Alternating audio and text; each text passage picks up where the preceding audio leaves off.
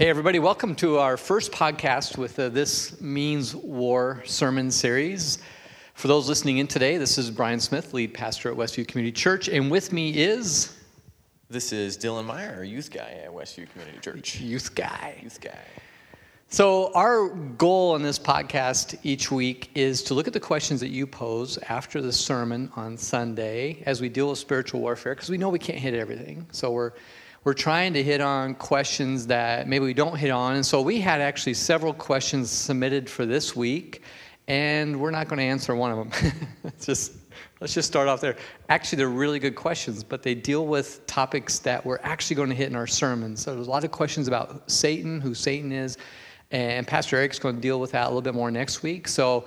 Uh, we've submitted those questions to those who'll be preaching down the road, and just so they're aware. Um, so we didn't grab one of those questions, but we want you to keep submitting questions. You can email them during the week, you can fill them out on the Connect card on Sunday, uh, any of those ways, but we want to hear your questions so we can answer them in this podcast each week. And so we, we took on a unique question this week. This is one that didn't come from you, but one we hear all the time. And Dylan, help me phrase this a little bit, but it'd be more of a Western culture, an American culture question is why don't we see Satan and spiritual warfare so evident around us in this culture versus other cultures that you hear about or watch documentaries about, things like that, where is that kind of, it's kind of a hard question to phrase, but I think. Yeah, I think it's almost just like a general wrestling with the reality of spiritual warfare.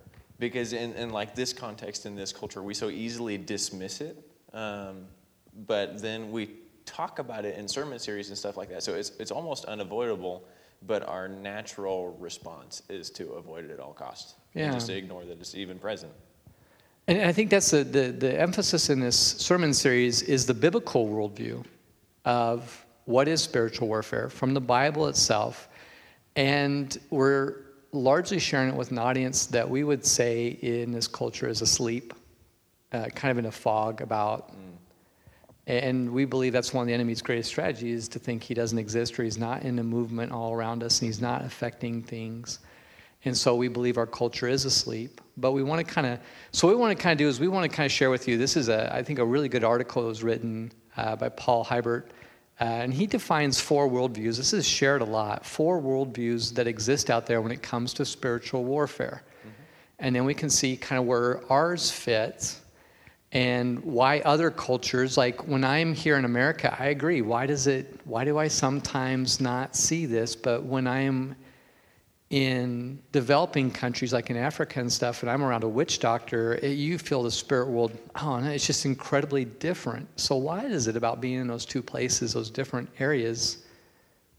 I don't know. So we're going to kind of explain that today. I think the best way is look at this article that where he defines four worldviews. And we're going to share these four worldviews with you and where ours fits, and maybe that will shed some light on, on this topic. So, Dylan, you want to go first? Actually, the first worldview we want to talk about is actually our worldview. It is what they call the modern supernatural or natural worldview.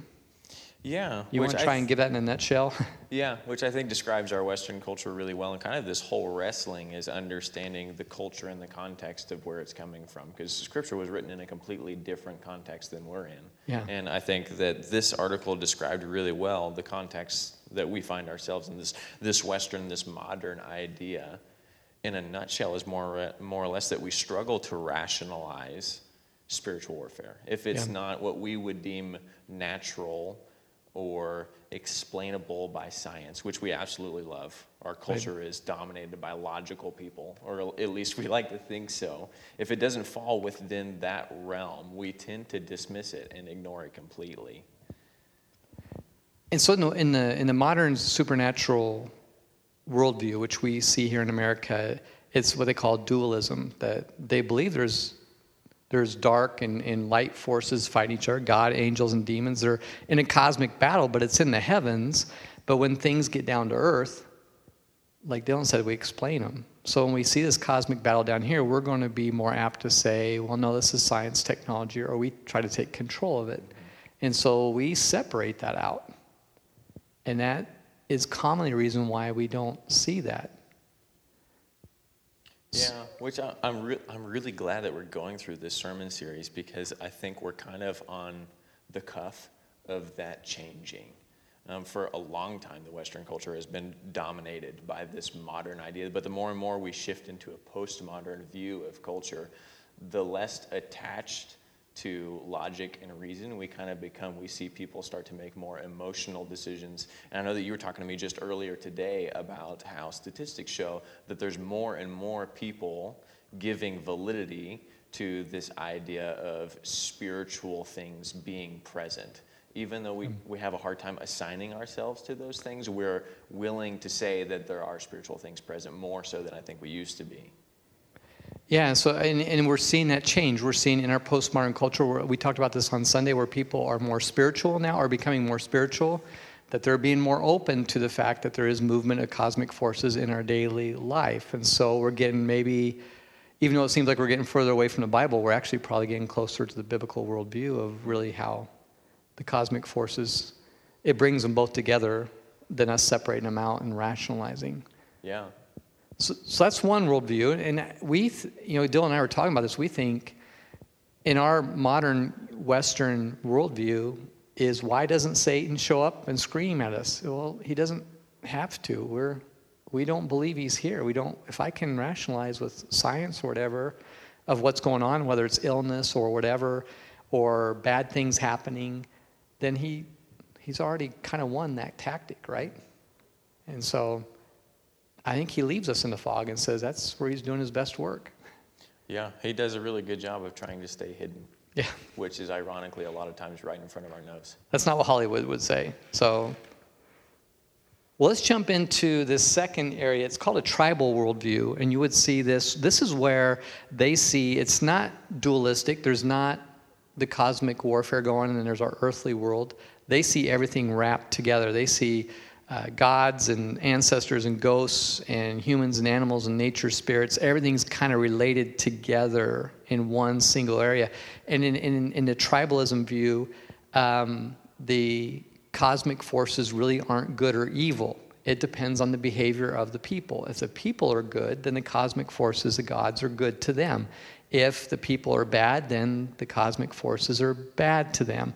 We call these animistic societies where uh, there's just this constant everything. They see the wind blowing and they think if the wind's blowing good, it's a good uh, spiritual reaction. If the wind is blasting their hut over, it's evil. Yeah, so help me bridge the gap here a little bit, Brian. What culture would I most likely see that thought process in?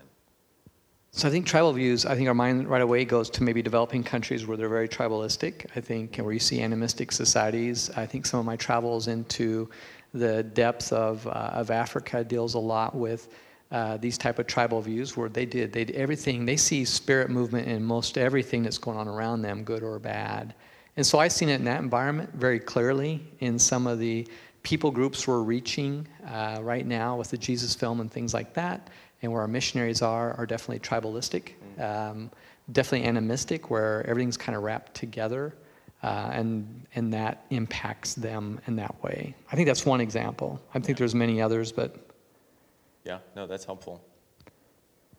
So let, us jump to a third worldview here, uh, and I'll let Dylan jump on this one. It's called the Indo-European worldview. Dylan, you want to kind of give us a broad overview of that one. Yeah, so the general idea here is that um, good and evil are definitely at war in like the heavenly realm, and we're just kind of innocent bystanders in it. Whatever um, whatever's going on with them, we're just kind of dealing with the aftermath. We're not directly involved, but we're present in it.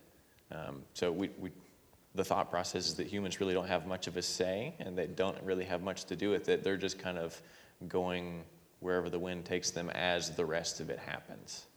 It's an old, uh, uh, was a proverb, when the elephants fight, the grass suffers.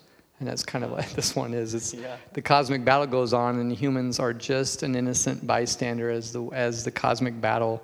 So we see this. Uh, you want to name some of the different cultures where you see this Indo-European worldview? That's I don't know that I can put my thumb on one specifically. My brain almost jumps to like a, a, Greek or Roman thought process almost. That's a good one. And I think you see probably the one today that's probably strongest is Hinduism. Mm-hmm. I think this is where we see this one. Uh, it's in other cultures too, but Hinduism is, is a really good example of, of that. Um, so that was our third one. There is a fourth worldview, and that fourth worldview is the biblical worldview. And so you notice that we didn't necessarily say our Western worldview is a biblical worldview. It's got mm-hmm. parts of it, but all these different worldviews. But we, over five weeks, are trying to share a biblical war, uh, warfare, spiritual warfare viewpoint. Um, Eugene Peterson wrote this. He, he wrote, uh, This is a description of a bi- biblical view of spiritual warfare. He said, There is a spiritual war in progress. It's an all out moral battle. There is evil and cruelty, there's unhappiness and illness, there is superstition and ignorance, there is brutality and pain. God is in continuous and energetic battle against all of it. God is for life and he's against death. God is for love and he's against hate. God is for hope and he's against despair. God is for heaven and he's against hell. There is no neutral ground in our universe. Every square foot of space is contested in the spiritual warfare. So that gives us kind of a biblical, and I don't want to probably go too much in detail today because this is every week we're talking about the biblical worldview and trying to wake, awaken our church to realizing maybe when something is probably probably scientific or you know not everything is spiritual but also allowing so much more to come in our lives to see what the enemy is doing and, and the impact of that. Um, your thoughts on the biblical worldview? Is there anything you want to throw in there too dylan? Um, i think for me it's kind of eye-opening uh, kind of like what we talked about earlier to see the contrast between the biblical worldview and the worldview that i just kind of assumed matched up perfectly for most of my life this we- like this western modern worldview, um, understanding the context of Scripture written from, from what was originally a Hebrew culture and then moving into the Greco Roman um, culture, you kind of see that contrast. Um, and some of it, I don't know, there's almost things within all of the worldviews that overlap. You can kind of see this thread of a universal truth that, that God is present and there is heavenly things um, that are active in the world that we see. Um, but there's some contrast too that I think that you see in the biblical worldview that is pretty stark from the middle two that we talked about, the tribal and the Indo-European, is is that there almost seems to be this thought process of um, in the tribal one of like karma, that yeah. what we do affects what happens to us, and and uh, the biblical worldview leans much harder on the character of God as yeah. something that's unchanging, not as dependent upon our actions. And what's interesting too in a biblical worldview, what we'll go through the next few weeks is that there is, it's not a dualistic. It's not us down here on earth and God and, and good and evil waging up there. It's all together. And but it also uh, it defines who demons are and Satan. And it defines their goal of destroying God's people and God's effort through Christ to change everything. The power of the cross, the victory. We talked so much about that on Sunday. We started with the cross, the power but that we have weapons. This is what's unique, I think, about the biblical worldview is we have weapons, and this usually isn't defined as much in the other worldviews, but we have weapons of warfare. Every week we're going to talk about armor and weapons that we have, spiritual weapons and armor to fight a spiritual battle. Uh, and there's these things called power encounters where we have to be able to see we have to get away from the dramatic, I think, sometimes here in our Western culture, that if it's not sensational, it's not of God. God does miracles in such subtle quiet ways. He moves powerfully and his power encounters through us.